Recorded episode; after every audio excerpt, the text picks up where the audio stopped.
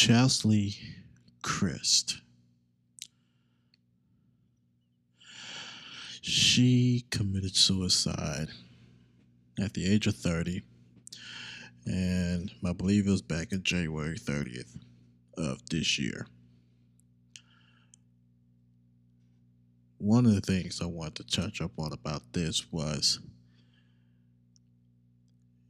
she has suffered what they call unofficially is uh, high function high functioning depression. Now, a lot of people may not understand or know what high functioning depression is, but in many cases, it's just basically shortcutted to say, A, you are not going to acknowledge that you're vulnerable and you're not going to want to seek help. That's what that pretty much is. It's like you're aware that you have the that you're depressed. You're aware of everything that is going on around you, but you're not going to do nothing about it.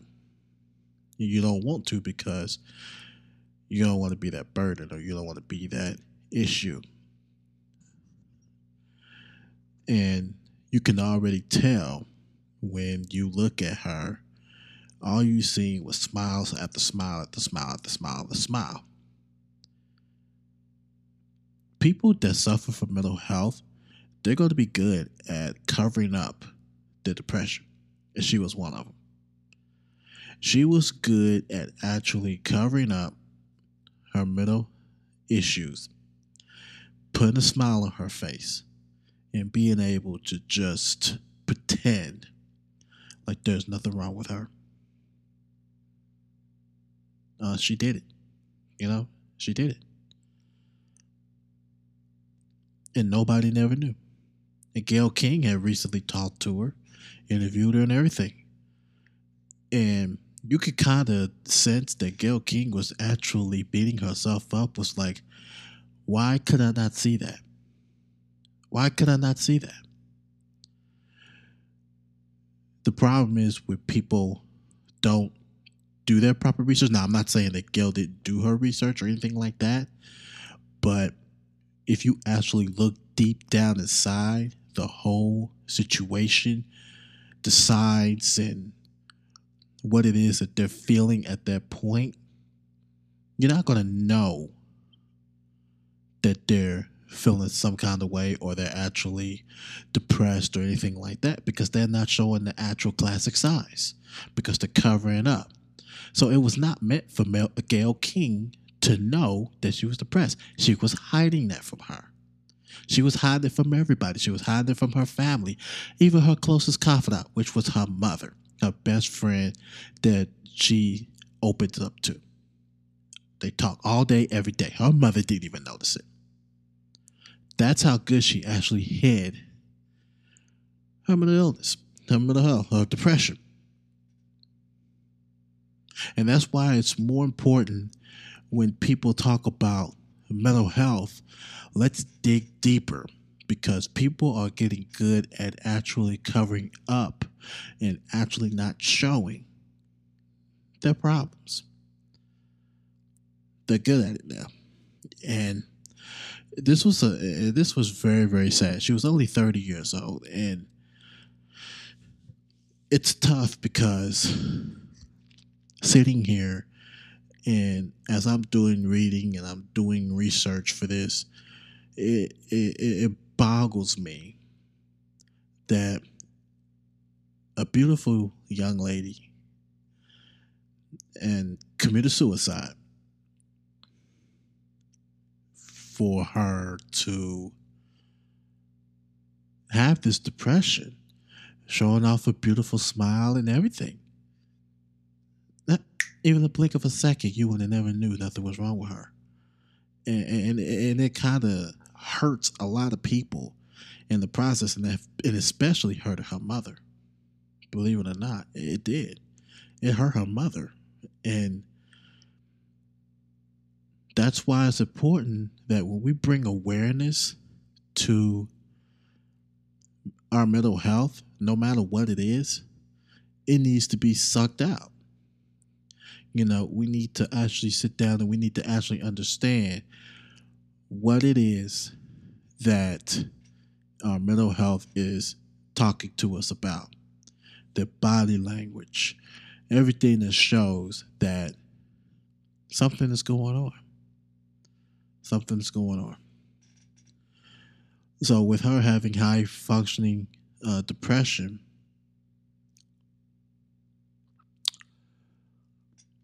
it's good to I mean it's it's good to know now that there are a lot of things that we can learn from mental health to actually feed our well-being to understand maybe this is a time for me to get help. Maybe this is a time for her to get help. Maybe this is a time for him to get help. All the way around. All the way around. It's important. It is important. And when she turned 30, you can't really speculate or predict or know why she was depressed. But little things will, will, will shoot at you. In an article, it said that when she turned 30, she had actually had some things that bothered her. You know, she used to be an attorney. She used to be a reporter. I think she was a reporter, and she was a former Miss USA title holder. Those are stressful jobs. Okay? Those are stressful jobs. And one of the things that I felt that actually led to her depression. I'm not saying that this is factual or anything like that, but this is just based off my opinion and based off what I could see, like reading between the lines and actually understanding her was pretty much internet trolling. It bothered her. It bothered her a lot. And not only with the internet trolling, she also used whatever platform that she had, she used that platform to support the Black Lives Matter movement. And that could have doubled it within that. Now, like I said, I'm not saying that this is 100% accurate. I'm not saying that this was official, nothing like that. But I am saying that this is my opinion. This is from what I've read that the internet trollers and probably the platform that she used of Black Lives Matter is what really got to her. Did this actually lead to her depression? Maybe, maybe not. I don't know. You know, we may not never know. We may not never know at all. But I just want everybody to keep in mind and think about a lot of things that a lot of people are going through. And the main thing that I want people to do, if you love your loved ones, you take them over and do not take life for granted. You tell them that you love them. Because if you don't, they can be taken away in a matter of a second. That's the message.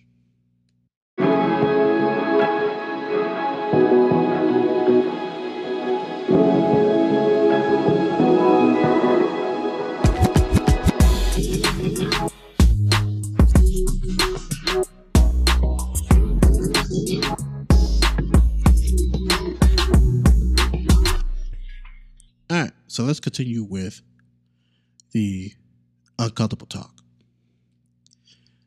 Now, I know a lot of people still don't feel the fact on people talking about black lives or anything like that, or being black in the justice system.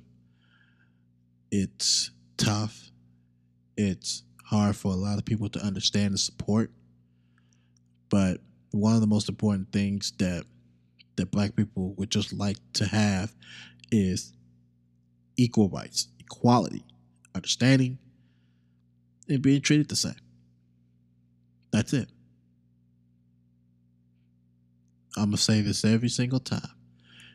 Every single time, based on the true fact of what black people is requesting. You know, and if you listen to Darren's podcast,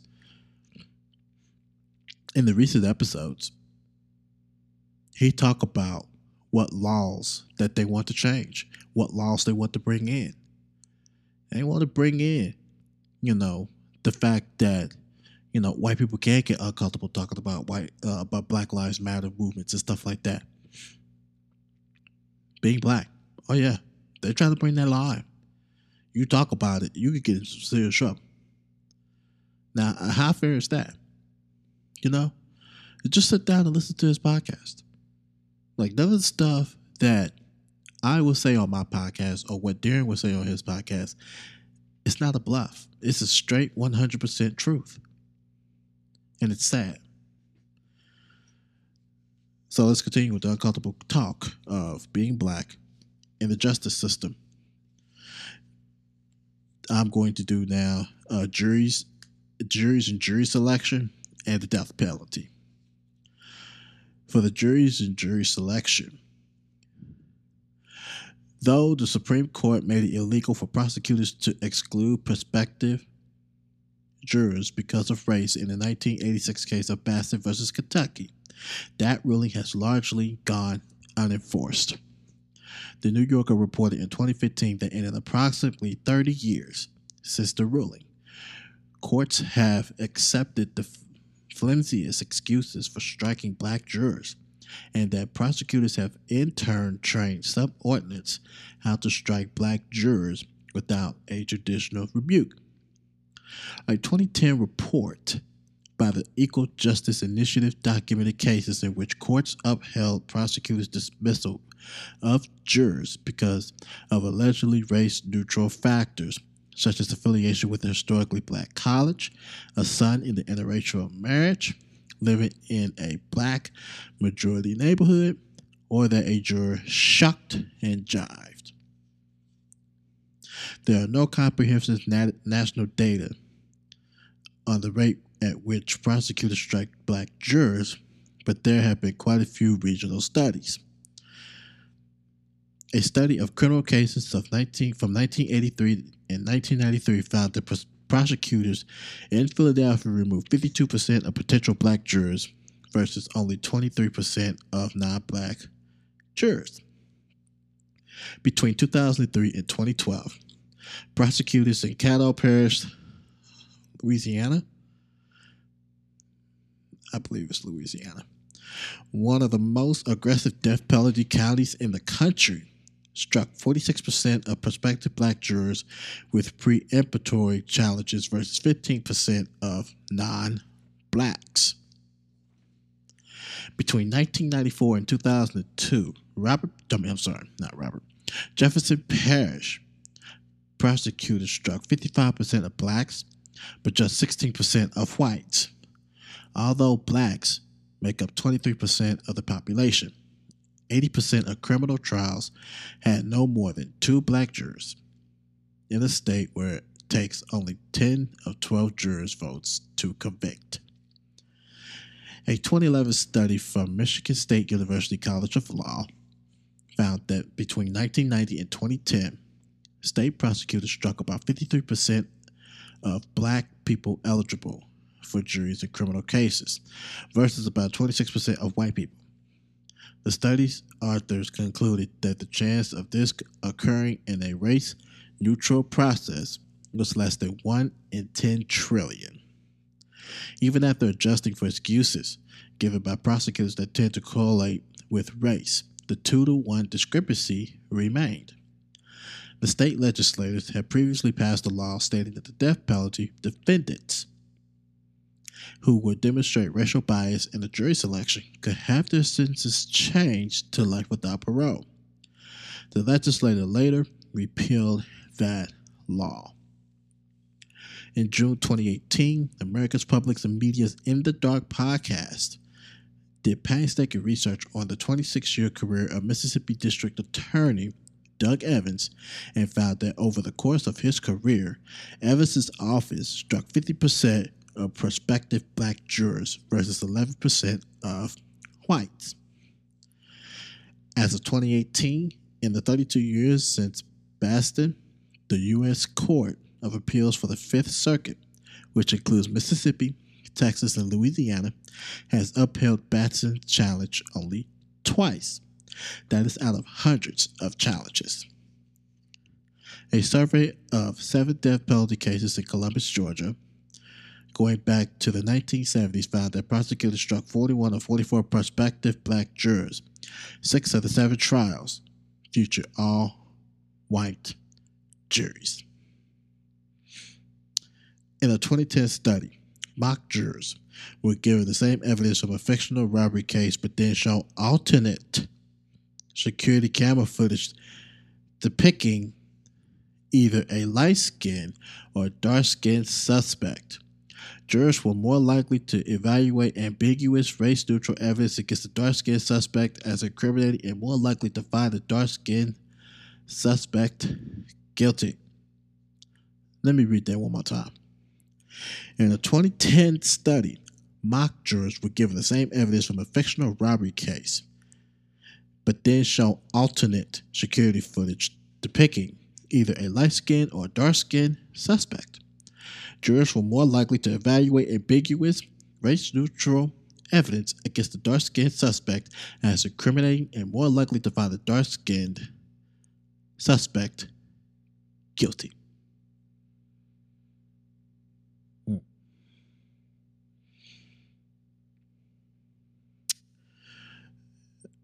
I'm just going to say this.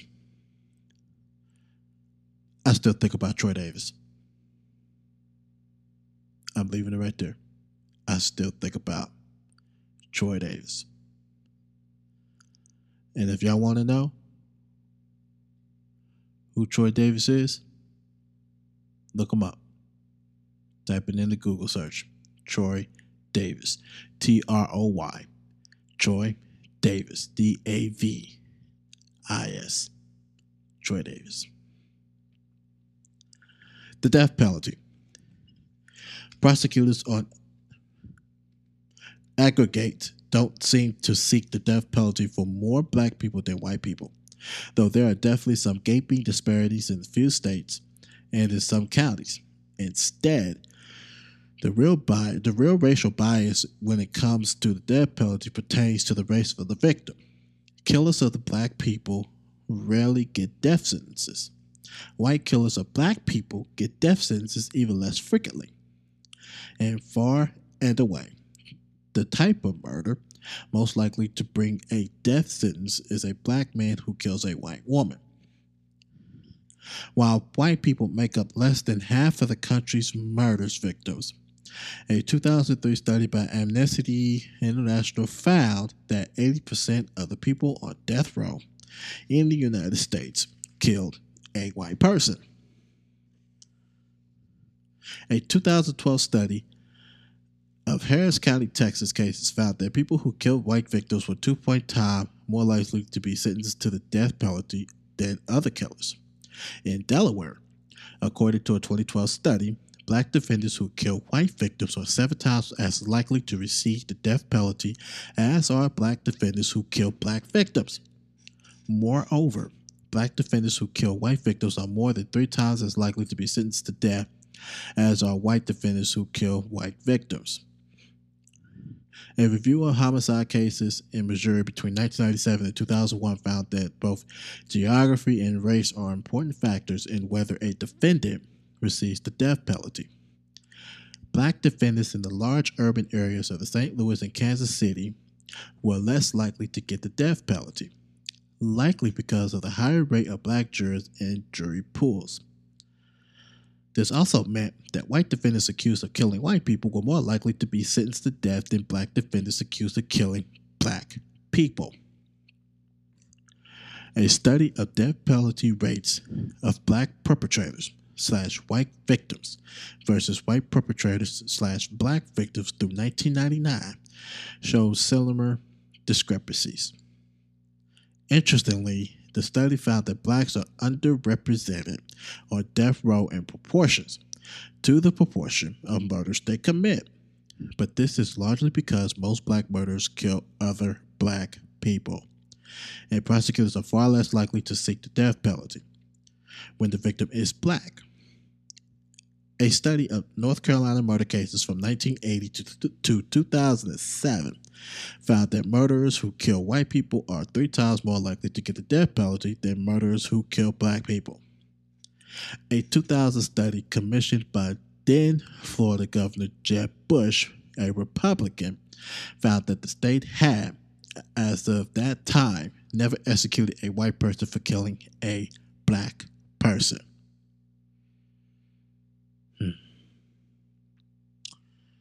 A 2004 study of Illinois, Georgia, Maryland, and Florida estimated that one quarter to one third of death sentences sentenced defendants with white victims would have avoided the death penalty if their victims had been black.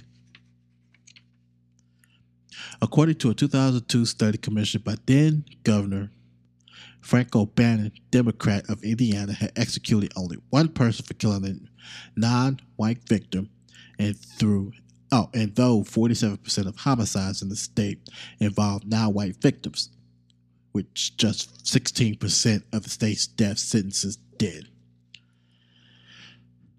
Studies in Maryland, New Jersey, Virginia, Utah, and the federal criminal justice system produced similar results. A 2014 study looking at 33 years of data found that after adjusting for variables such let me say it again. A 24 a 2014 study looking at 33 years of data found that after adjusting for, for variables such as the number of victims and brutality of the crimes, jurors in the Washington, Washington state were 4.5 times more likely to impose the death penalty on black defendants accused of aggravated murder than on white ones. Black people were also more likely to be wrongly convicted of murder when the victim was white only about 15% of people killed by black people were white, but 31% of black exonerees were wrongly convicted of killing white people. More generally, black people were black people convicted of murder are 50% more likely to be innocent than white people convicted of murder. Innocent black people are also 3.5 times more likely than white people to be wrongly convicted of sexual assault and 12 times more likely to be wrongly convicted of drug crimes. And remember, data on wrongful convictions are limited in that can only consider the wrongful convictions we know about.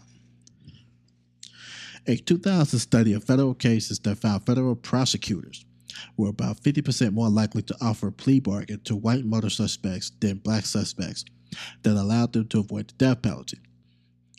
In Houston County, Alabama, prosecutors struck 80% of black people from juries in death penalty cases. In Tennessee, blacks made up 17% of the population but 44% of death row. Between 2007 and 2017, eight of the nine death sentences handed down in the state were to black defendants. A 2006 Stanford report found that when a black person was accused of killing a white person, defendants with darker skin and more stereotypically black features were twice as likely to receive a death sentence. When the victim was black, there was almost no difference. A 2016 study found that in Louisiana, Killers of white victims were 14 times more likely to be executed than killers of black victims. Black men who killed white women were 30 times more likely to get the death penalty than black men who killed black men. Those convicted of killing white people were also less likely to have their sentences overturned on appeal. And Louisiana hasn't executed a white person for killing a black person since 1752. 1752. Studies in other states have produced similar results. In Oklahoma, killers of white women were 9.5 times more likely to get the death penalty than killers of minority men. In Ohio, they were six times more likely and in Florida 6.5 times more likely. As juries in the jury selection and the death penalty.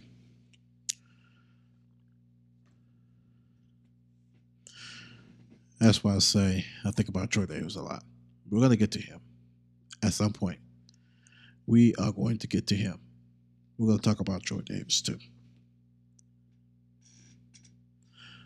But other than that, welcome to another edition of Breaking Mental Health with Darrell. I am your host, Darrell Watts. Thank you for tuning in with me. You could be listening to any other mental health podcast out there, but you're taking the time and you're actually listening to me. And I very well appreciate that. I very well appreciate that. So today, work burnout. You don't want to miss this one. So stay tuned as I talk about work burnout. I'll be right back.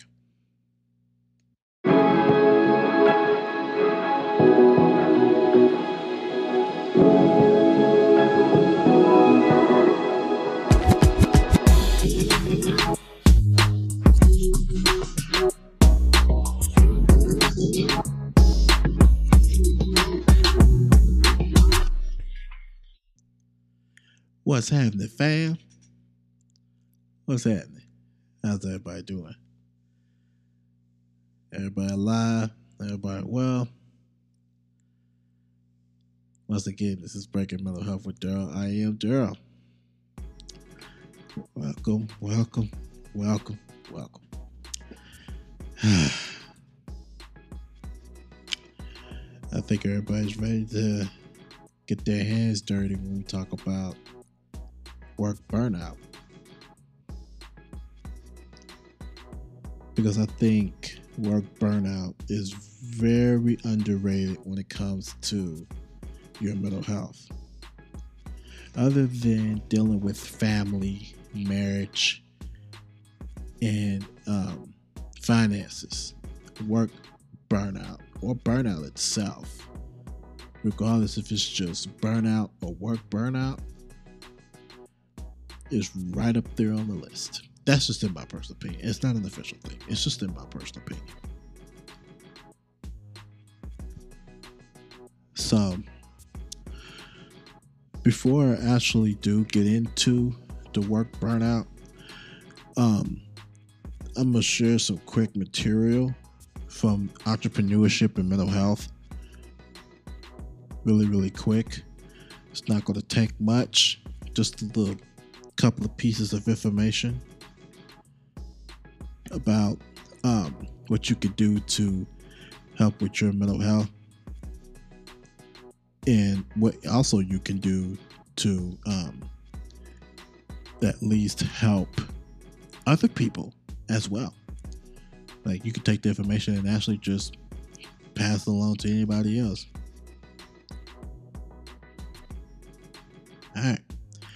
So let's take a look at this real quick. So when we're looking at, you know, people owning their own business and being entrepreneurs, one of the things that's important that as entrepreneurs, one of the things that they want to see is joy. They want to be able to enjoy all aspects of being an entrepreneur. But there's a lot of things that breaks and interferes with with that whole joy. And you have to take a lot of losses in order for you to win. And that is the hardest part of being an entrepreneur. Especially if you're in retail or if you're doing things on your own, whatever it is that you're doing, you have to take a lot of losses in order to win. And and at that point, a lot of people won't understand that because they're too busy focused on the money aspect. Now, if you're actually sitting down and you're doing something that you love, but you're focused on money, believe it or not, you're not passionate about your business.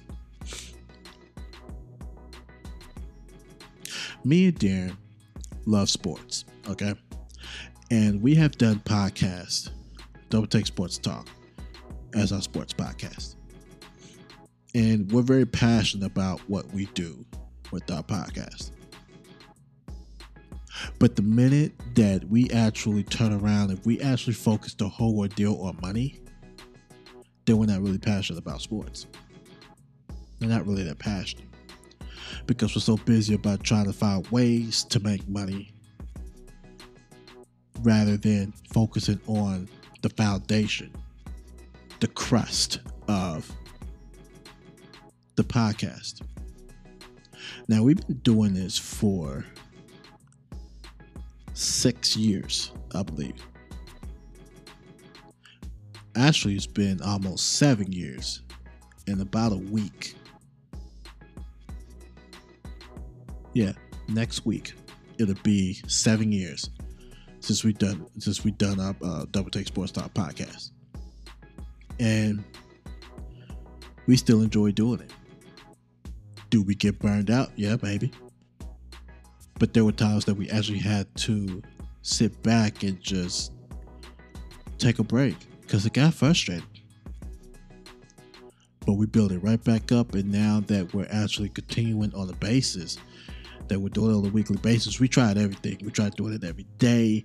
We tried doing it twice a week. We tried doing it three days out of the week. We tried doing it every week. And now we have actually been consistent with every week. That's a lot of things that we have done. But at the same time, if we actually took our focuses and focused it on money, we're in trouble. We're in trouble. And that's what a lot of entrepreneurs have to sit down and understand when you're looking at the aspect of trying to make money.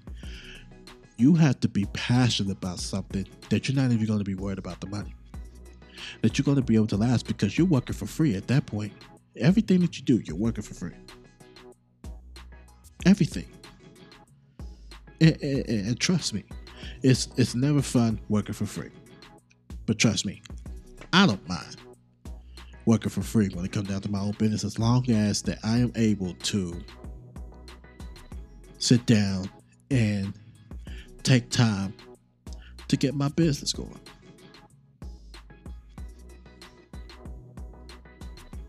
So let's take a look at uh, some of the things that you could do to help yourself to um, to help yourself with uh, mental health as entrepreneurs. Um,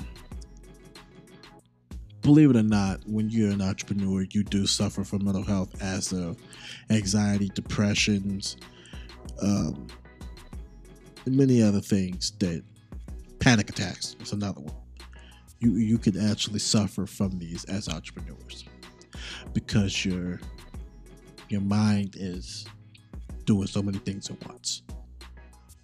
And it's all it's always going to be like that as entrepreneurs. You're doing a lot of things. And entrepreneurs are not going to take the time to focus on their mental health. That's why it's time for entrepreneurs to actually step up and talk about their mental health and discuss this with other future entrepreneurs so they could prepare themselves for that action for that action. So,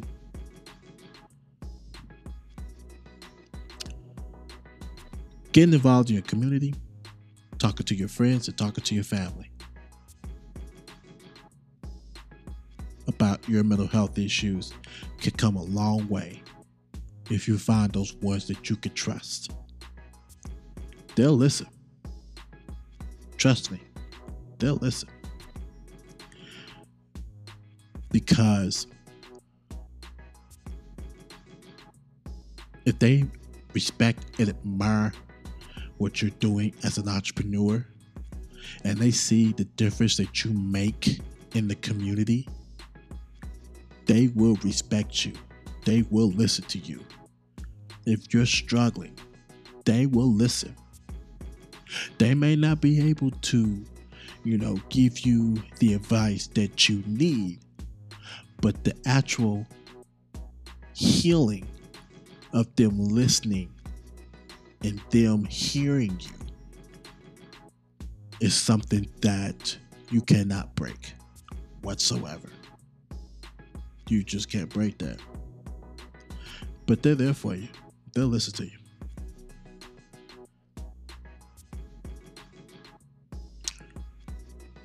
A daily practice. Daily practice. Try doing something. Try doing it every day. Whether that's exercising, journaling, physical strength exercise, breath work, anything. Let's just do it every day. And see where your body, how your body reacts to it. You get good feelings about it, then you know that could be your answer. Just doing something every day. Keeping your mind off of entrepreneurship into something else, and then actually getting back to your business. Just try it. See what happens. Coaches, healers, and therapists. This is the popular one. This is always the popular one. You're getting yourself a therapy, a therapist, and they can help you pinpoint your issues into probably why you're uh, depressed or why you're suffering too many anxieties or why your panic attacks are really hitting stronger than what it was in the beginning. Anything that you mentioned they can actually help you break down your problems and they can actually help you with different exercises to get you to that point. It can get you to the healing process to where you could be able to focus a lot better you could be able to do different things and different exercises but it's always an amazing feeling. Being an entrepreneur is always joyous and it's always a very good step because you're you're building your creativity and you're building your own wisdom. That's how I always looked at entrepreneurship. I've always looked at that as building your own creativity and building your own wisdom.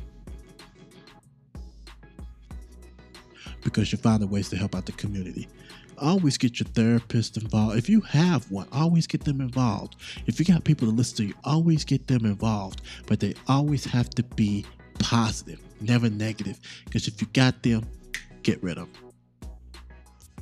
Get rid of them because they're not helping you. They never will help you. All they're going to do is try to drag you down with them. And that is never a good thing. You always got to keep your positive people. Always keep them. It's important it is always important to keep positive people in your life. That's even with your personal life. That's in your personal life.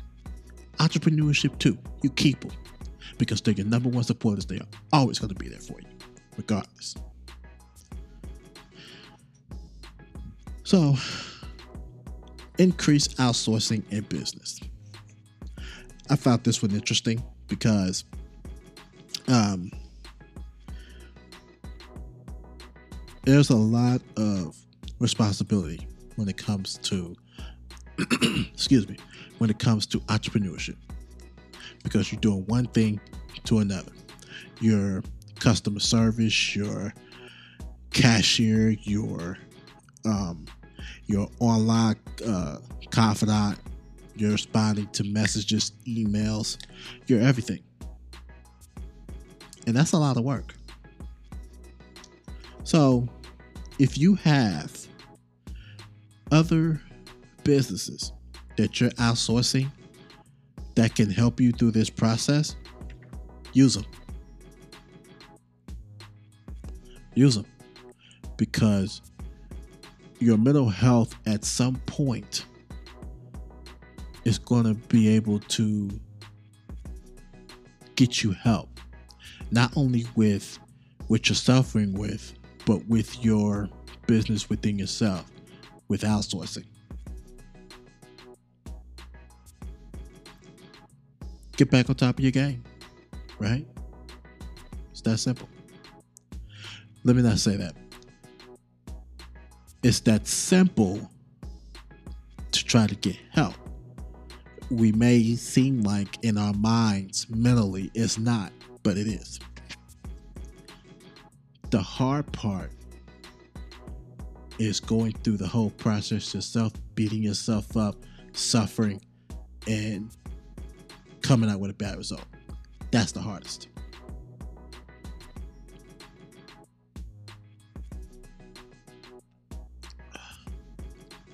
That's going to be the hardest. Regardless. and the last thing, and the most important one, when nobody's around, when you have absolutely no support, none of that, self acceptance. Learn to accept when nobody is around.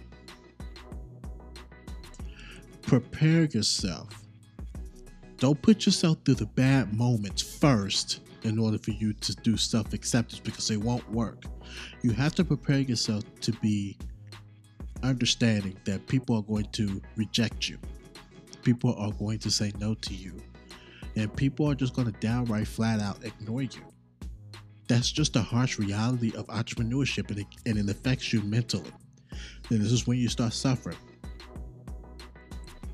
You know, the depressions, the anxiety, the panic, uh, the panic attacks. That's when it starts to hit you. Learn to accept first that when nobody's around, you're going to have to learn to find ways to do things and being able to accept that fact that nobody's helping Right? You know, it's one of those things, right? It's one of those things that a lot of us will have to deal with when it comes to understanding our mental health because that comes first. That comes first. Uh, Bree Seely, a Forbes Council member, uh, did this. Uh, she did this uh, article, and I pinpointed some things out that you could do to help.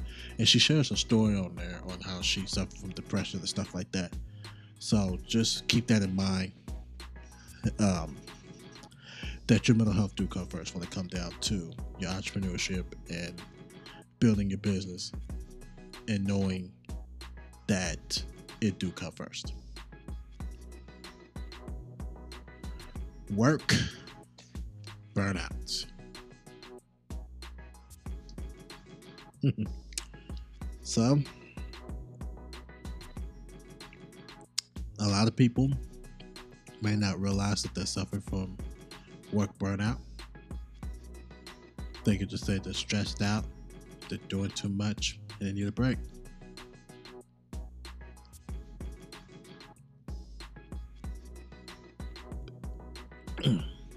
Oof. Excuse me, y'all. Um, let's let's let's dig in to work burnout. So burnout is more than just feeling tired at work. It's an emotional, mental, and physical reaction to constant stress. When work demands could constantly pile up, it takes a toll on you. You might start to feel unappreciated, unappreciated, and overworked. Burnout is a thief of energy and productivity and can be spread into your personal life. You might come home feeling completely drained and dread the next day. You may f- you feel you have nothing more to give, or you simply just stop caring. Been through all that. I've been through a lot of that because when I got to a point and stopped caring, one of the things that hit me when I knew I had stopped caring and I was starting to suffer from work burnout was I did start coming home feeling tired, completely drained out. That's all I did. I came home and I sleep. And I barely get anything done or barely anything prepared. And sometimes it's mostly on the Wednesday. I feel like that the most. And that's the days of my busiest days when I have to prepare for my podcast for Double Take Sports Talk. That's what I feel the drain is the most. And I stopped caring because I showed up for late, uh, showed up for work late. That was my sign right there. I knew I stopped caring. But then at some point, I had to kind of straighten myself up and actually understand that you have to find yourself reasons to positive reasons to why you know you're doing this. And a lot of people do it for the sake of their kids. Me too. Me too. I do it for my daughter leah and i do it for her mom because you know they need support you know? They're going to need support they're to need a backbone. You know and Aaliyah, as she's she's one. You know you want to be able to pave a way for busy people like myself Darren mom Nicole anybody. It's it's one of those important things. It's important that the impact of our work burnout don't really affect you because of how you'll be at the end. You ain't gonna probably end up quitting your job and all you're gonna do is sit around and then after that it's like, what the hell? And then you have nothing to fall back on.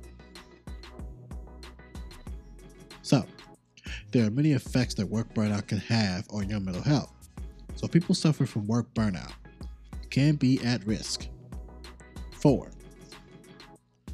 anxiety, depression, distress, poor decision making, shortened attention span, lack of motivation, negative or cynical outlook on life. What causes work burnout? Every situation is different, and work burnout can be caused by one thing or a combination of reasons. The main reasons for work are a high workload and a lack of appreciation. Other things can lead to it include lack of control in the workplace, lack of social support, skills that aren't in line with your role, lack of fairness, and not being recognized for effort. Stress versus work burnout. This is a must listen. Work burnout and stress may often be confused for one another, but there is a difference between the two. You can get work burnout from stress that never seems to let up, but stress is its own ballgame. Stress is characterized by feelings of too much. With stress, you might think you could get things under control if you worked a little harder. When you're burned out, you'll feel as though it's never enough. You might start feel you might start to feel hopeless or lack of all emotion. Burnout is the result of prolonged stress, and you might not realize it as it sneaks up on you. The symptoms of work burnout. Work burnout can affect every part of your health. And if you feel, if you feel it for a long period of time, it can trickle to other parts of your life and a feeling of hopelessness can set in. It's important to recognize the sign of burnout before this happens. You might have work burnout if every day is a bad day. You feel like nothing you do is appreciated. You can't get a good night's sleep. You have trouble telling one day from the next. You feel unconnected from your work you don't take an interest in your work anymore. Your efficiency and performance is dropping. You feel exhausted all the time. You use drugs and alcohol as a way to get through the day. And you find it hard to concentrate. Changes you can make. If you think you're suffering from work burnout, there are steps that you can take to improve your mindset and the situation. And I think all of these are important. And before I even continue with that, uh, with that part, uh, Dan Brennan, Dan Brennan, uh, he's an MD. He uh, did this article on October 25th of 2021. He pointed out some good stuff here. So, I want, I'm just going to share it all with you because I think it's important. Cut down on contact with negative people. Negative people can spread their energy to you and bring down your mood. Stay away from them as much as you can. Reach out to people close to you. Talking to your partner or family about how you feel at work can be helpful. Don't assume you're burdening others. Burdening others. Most people will feel flattered that you trust them. Socialize with coworkers. Interacting with the people you spend the workday with can help ease the grind. Try to strike up a conversation in the break room instead of checking your phone. Make new friends. Meeting new people can take your mind off work and will expand your social circle. Take time off. Sometimes all we need is some time off. Use vacation days, sick days, or temporary leave of absence. Refocus and figure out where you need to make changes. Try to find value in your work. Try to see value in the work that you do. Maybe it's a necessary role that helps people or that requires a certain skill level. Focus on the parts that you can enjoy. Set boundaries. Boundaries are important in every area of life. Saying no to some tasks can help you regain a sense of control.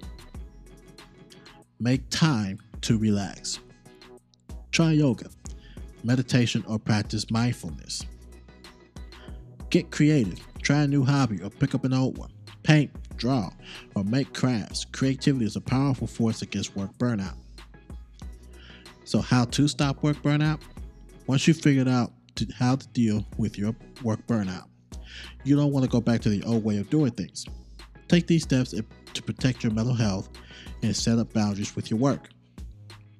Practice self care. Self care isn't only about spa days, it's taking care of yourself first. Eating, oh, sorry, through eating right, exercising, and setting boundaries. Pace yourself. Decide what needs to be done first and give yourself permission to take breaks when you need them. Get off your phone. I think this is the most important one right here. Get off your phone. Our devices can make us hunch over and keep to ourselves throughout the day. Set a special ringer for important calls and try to talk to others throughout the day. Not for that reason. Me, to get off my phone, is just literally shut it off, turn it off, and just don't be bothered with nothing. That's just me. I would love to just turn off my phone, not talk to nobody. Literally, not talk to nobody. Come home, sit in my room, do my work, watch TV, play the game. That would mean the world to me.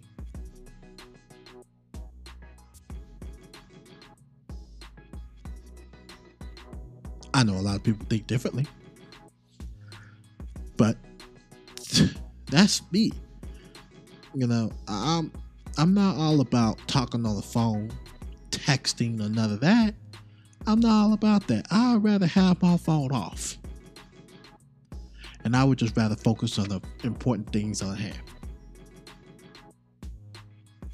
And the last one, be you. Taking on a different personality at work can take a toll on you.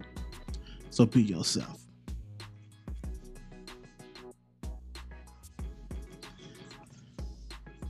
So they have five stages of workout work burnout. And it was interesting. I had to read this and I had to get to the root cause of it. So here are the five stages of burnout. So,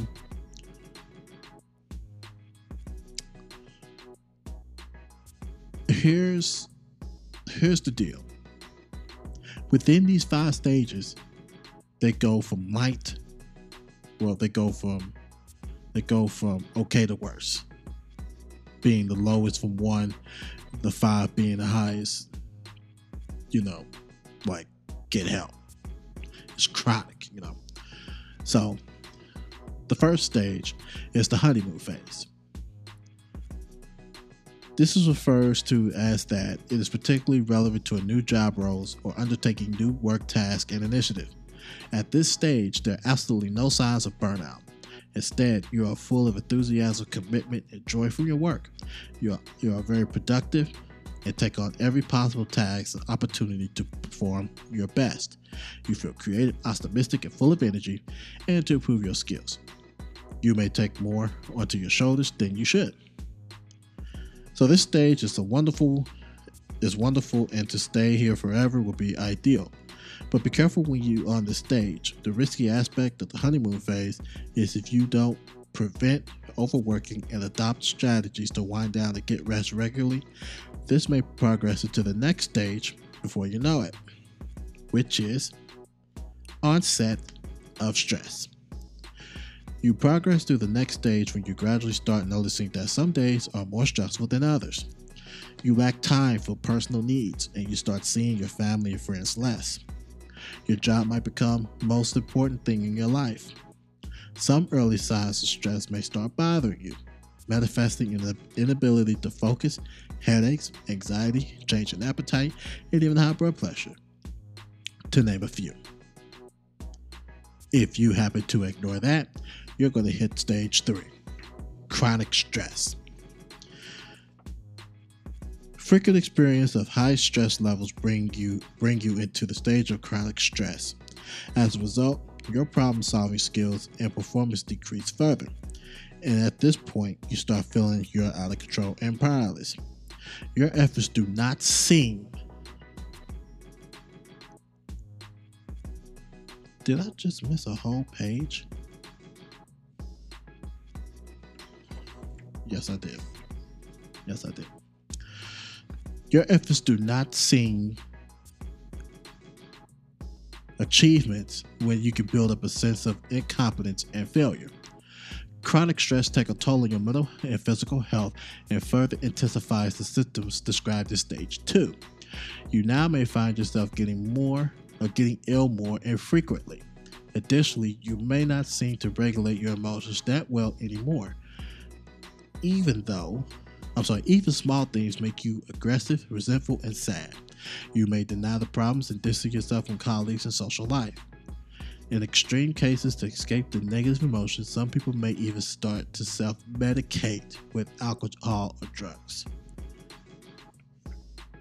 The fourth stage burnout.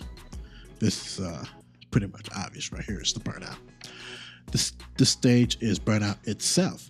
Not addressing the previous stages of systems properly can result in critical exhaustion levels that will make it hard to cope with work demands. The continuous sense of failure and powerlessness eventually leads to the feeling of despair and disillusionment. You don't see a way out of the circumstances to become indifferent towards your work. Physical systems may add on and further intensify. A part of being constantly fatigued, having digestive ongoing digestive problems, chronic headaches, you may also experience behavioral changes. The developed sense of self-doubt and pessimistic outlook on your job and life can be pronounced at this stage.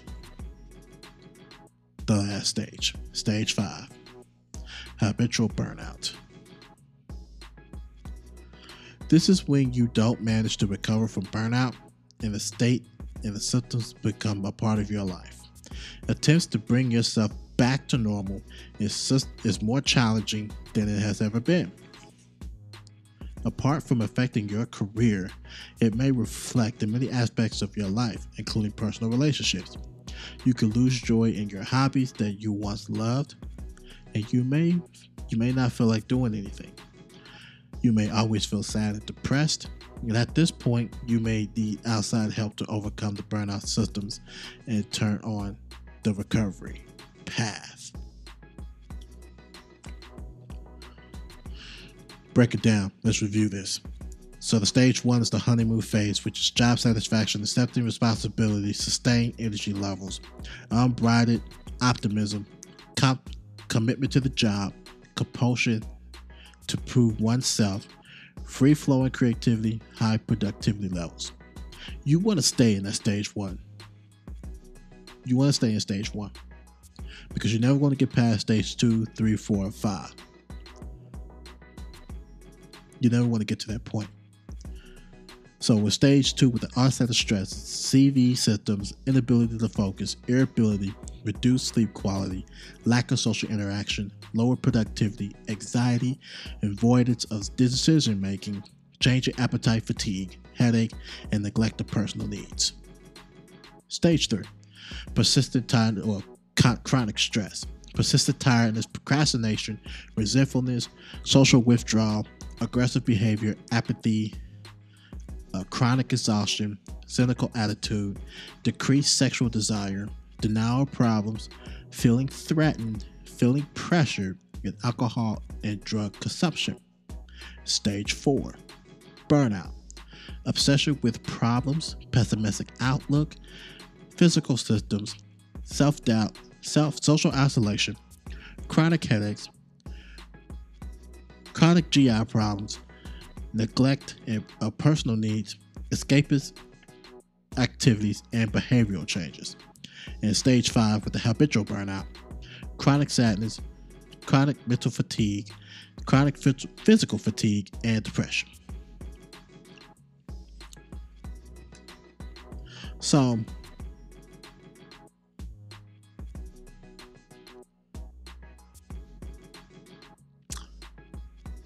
recent study have found that average worker may experience burnout by as early as 32 years of age. And the most common employer responses to why they burn out are working long hours, which is 58%, and taking too many tasks, which is 52%. Some other factors include feeling the responsibility to be constantly on while at work, which is 47%, and not taking enough days off is 39%. So, let's take a look at the external factors and internal factors of the burnouts.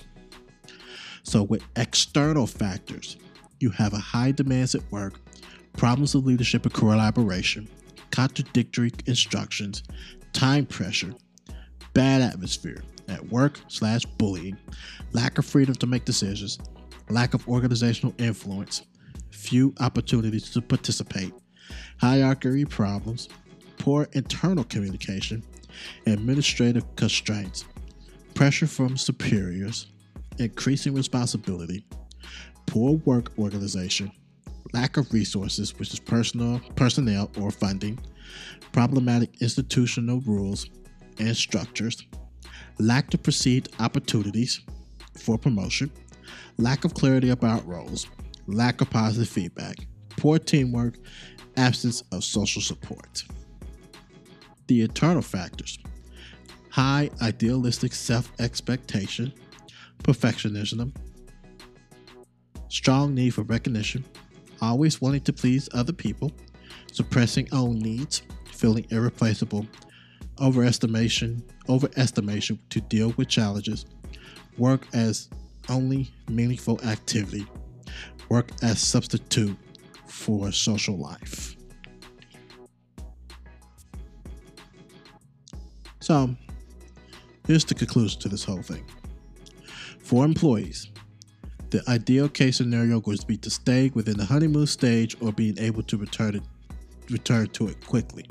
If you have a minor symptoms or only a few small adjustments in your everyday life may be enough to alleviate the symptoms will be enough to alleviate the symptoms.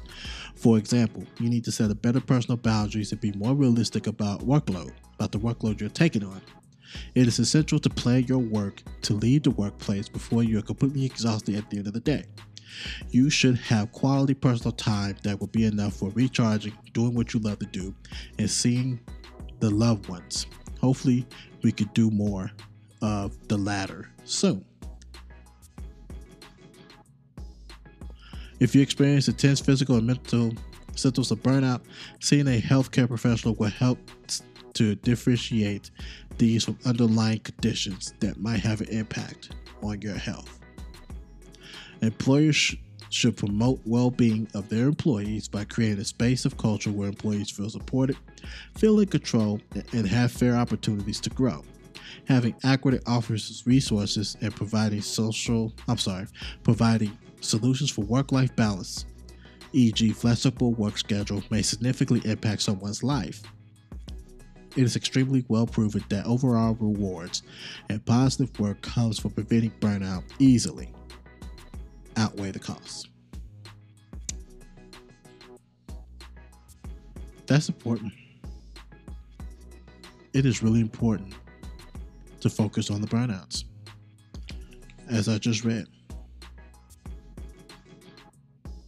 You know, I I say this when I have at my job, I had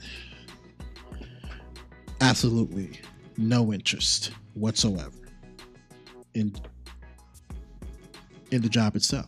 I had absolutely no interest because there was a lot of people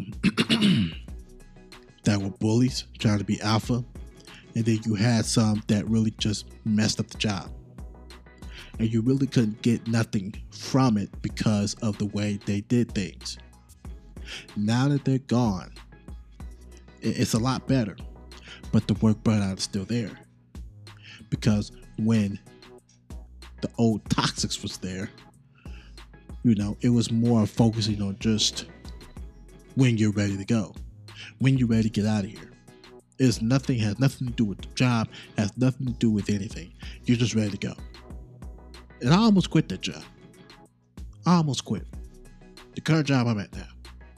I almost quit. Because as as I started to learn after they left, there was a lot of things that I had learned to the reason why everything was so messed up. Everything and it, it's including myself. Just to include myself too. A lot of things that was messed up. People was taking things out of different locations that didn't even belong to them that belonged to other customers. And then when you go and look for it for that location that they took it out of, it's not there. Why? Because they took it. Well, fell to realize that it was customer owned. Why? Stupid not smart. Then you got people that want to transfer things to different locations, but don't even bother to do it in the system. Why? Did you forget?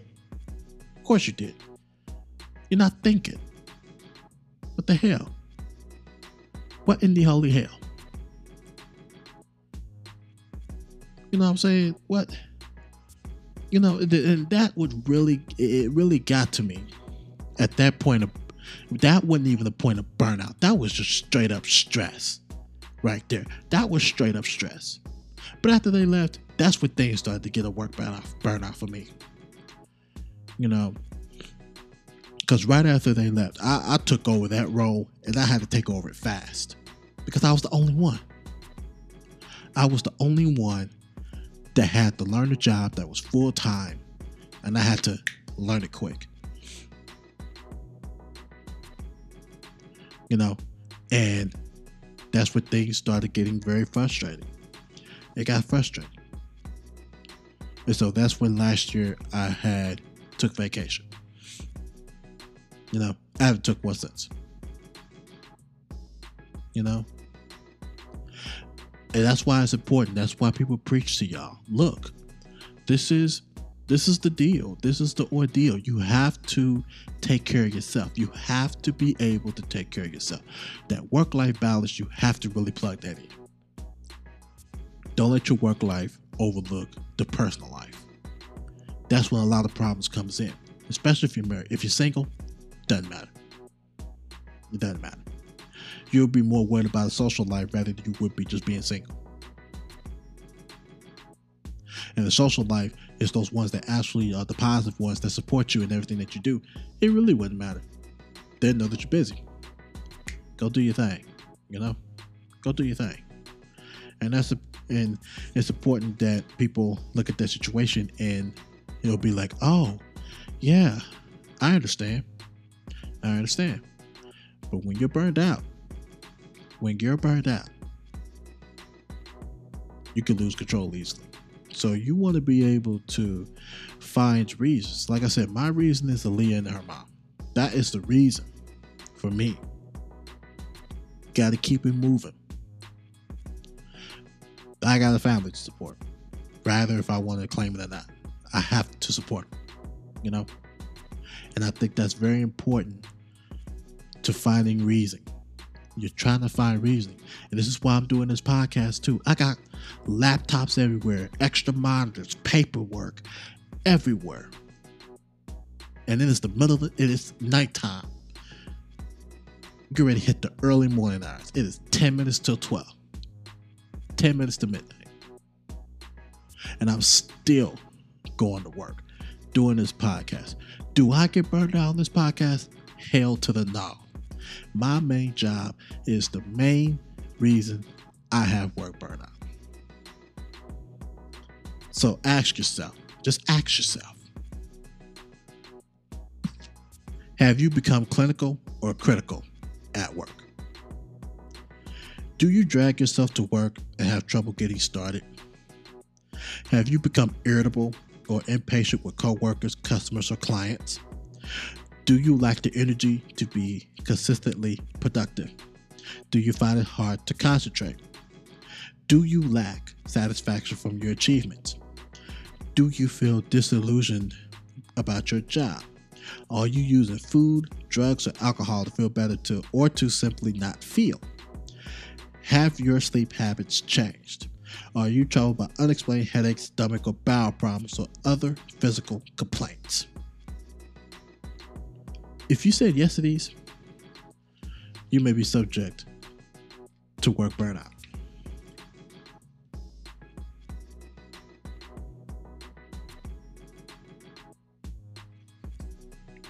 Believe it or not, that's it's it's the reality, and a lot of people don't like to hear that. A lot of people don't like to hear certain truths about some things, but this is one of them, and this is a straight truth.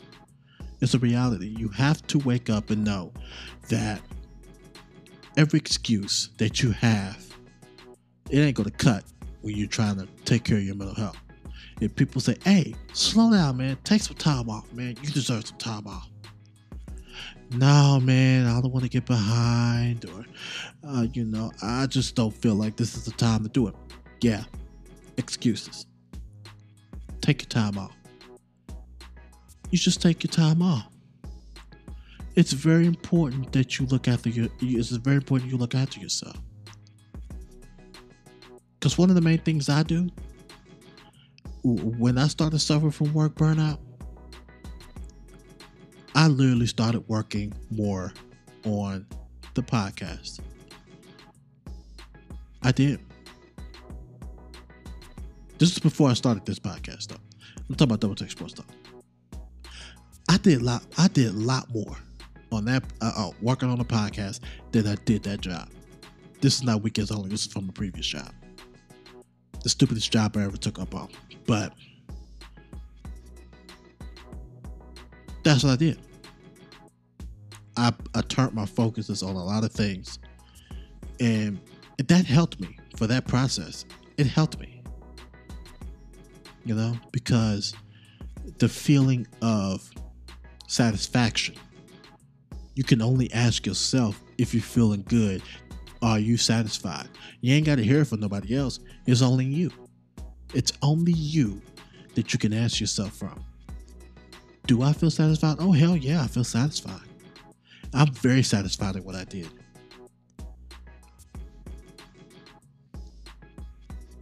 And I think it's it's one of those ordeals that a lot of people want to hear from. You rather want to hear from yourself more than you want to do your bosses because if you hear a lot more from your bosses, it's going to be, oh, you did good, but evidently, if they say but, you still ain't doing that good because they're about to criticize you. They're about to criticize you. So it would be a matter at that point if you rather take that the criticism seriously or you do. Either way, you gotta find a you gotta find a point of action. You got to find a point of action. And that's what and that's what I've done. You know, I have been able to be able to write down my different time schedules because I, I do have a lot on my plate. I have a lot to being able to work, spend time with Aaliyah, and work. Work on my side hustle, spending time with Aaliyah, and working.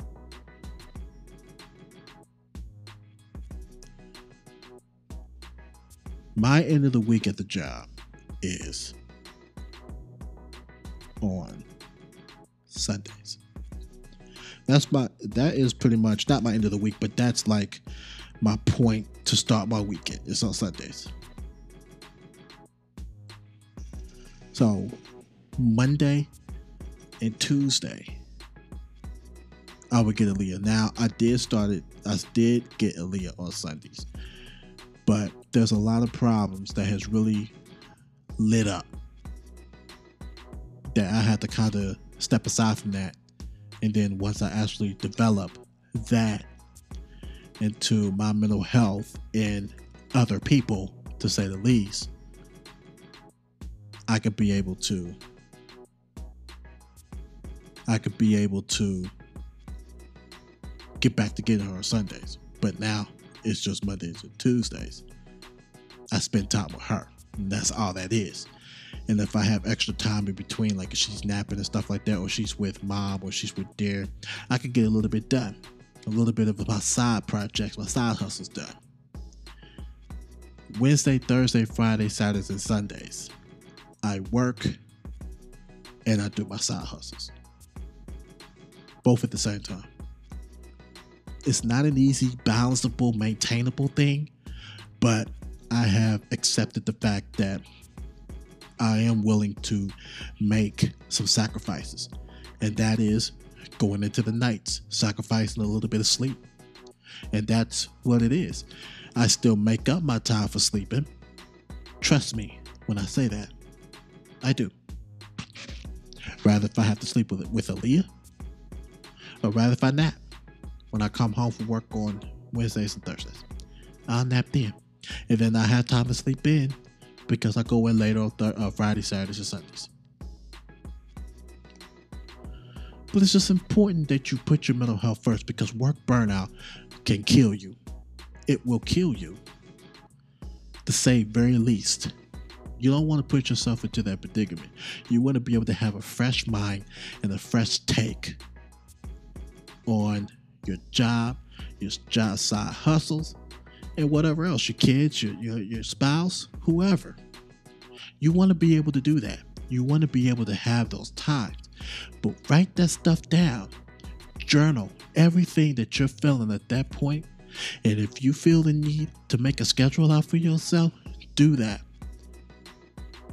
Work eight hours at your job. When you get home, work on your side projects. Shower, work on your side projects. Don't go and watch TV. Don't go play the game. Let that be your reward. Work on your side shit first. You work on that.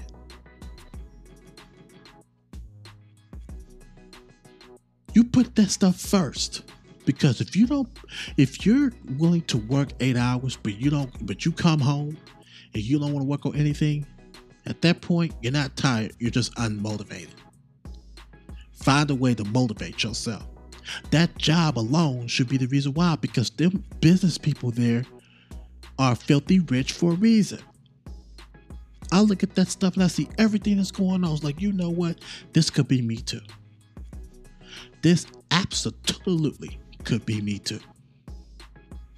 I could be anything in the world. But you have to put that belief in yourself. And you cannot let work burnout do that for you because it will drag you down.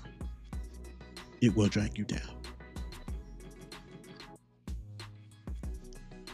But, folks, that's all I have.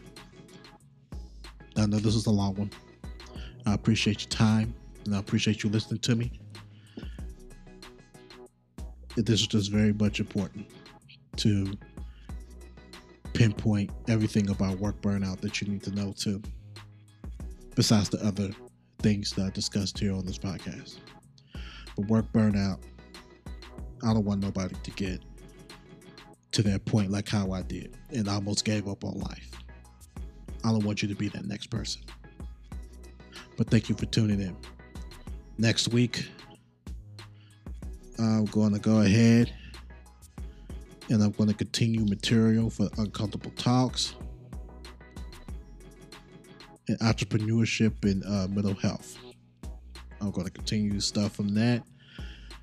And I am actually going to sit down and talk about suicide. We'll talk about suicide. It's a very touchy subject, but it needs to be talked about. And I'm going to talk about that next week. But until then, stay true to yourself. And always remember when it comes to listening, you're one step closer to bringing awareness. Let's go.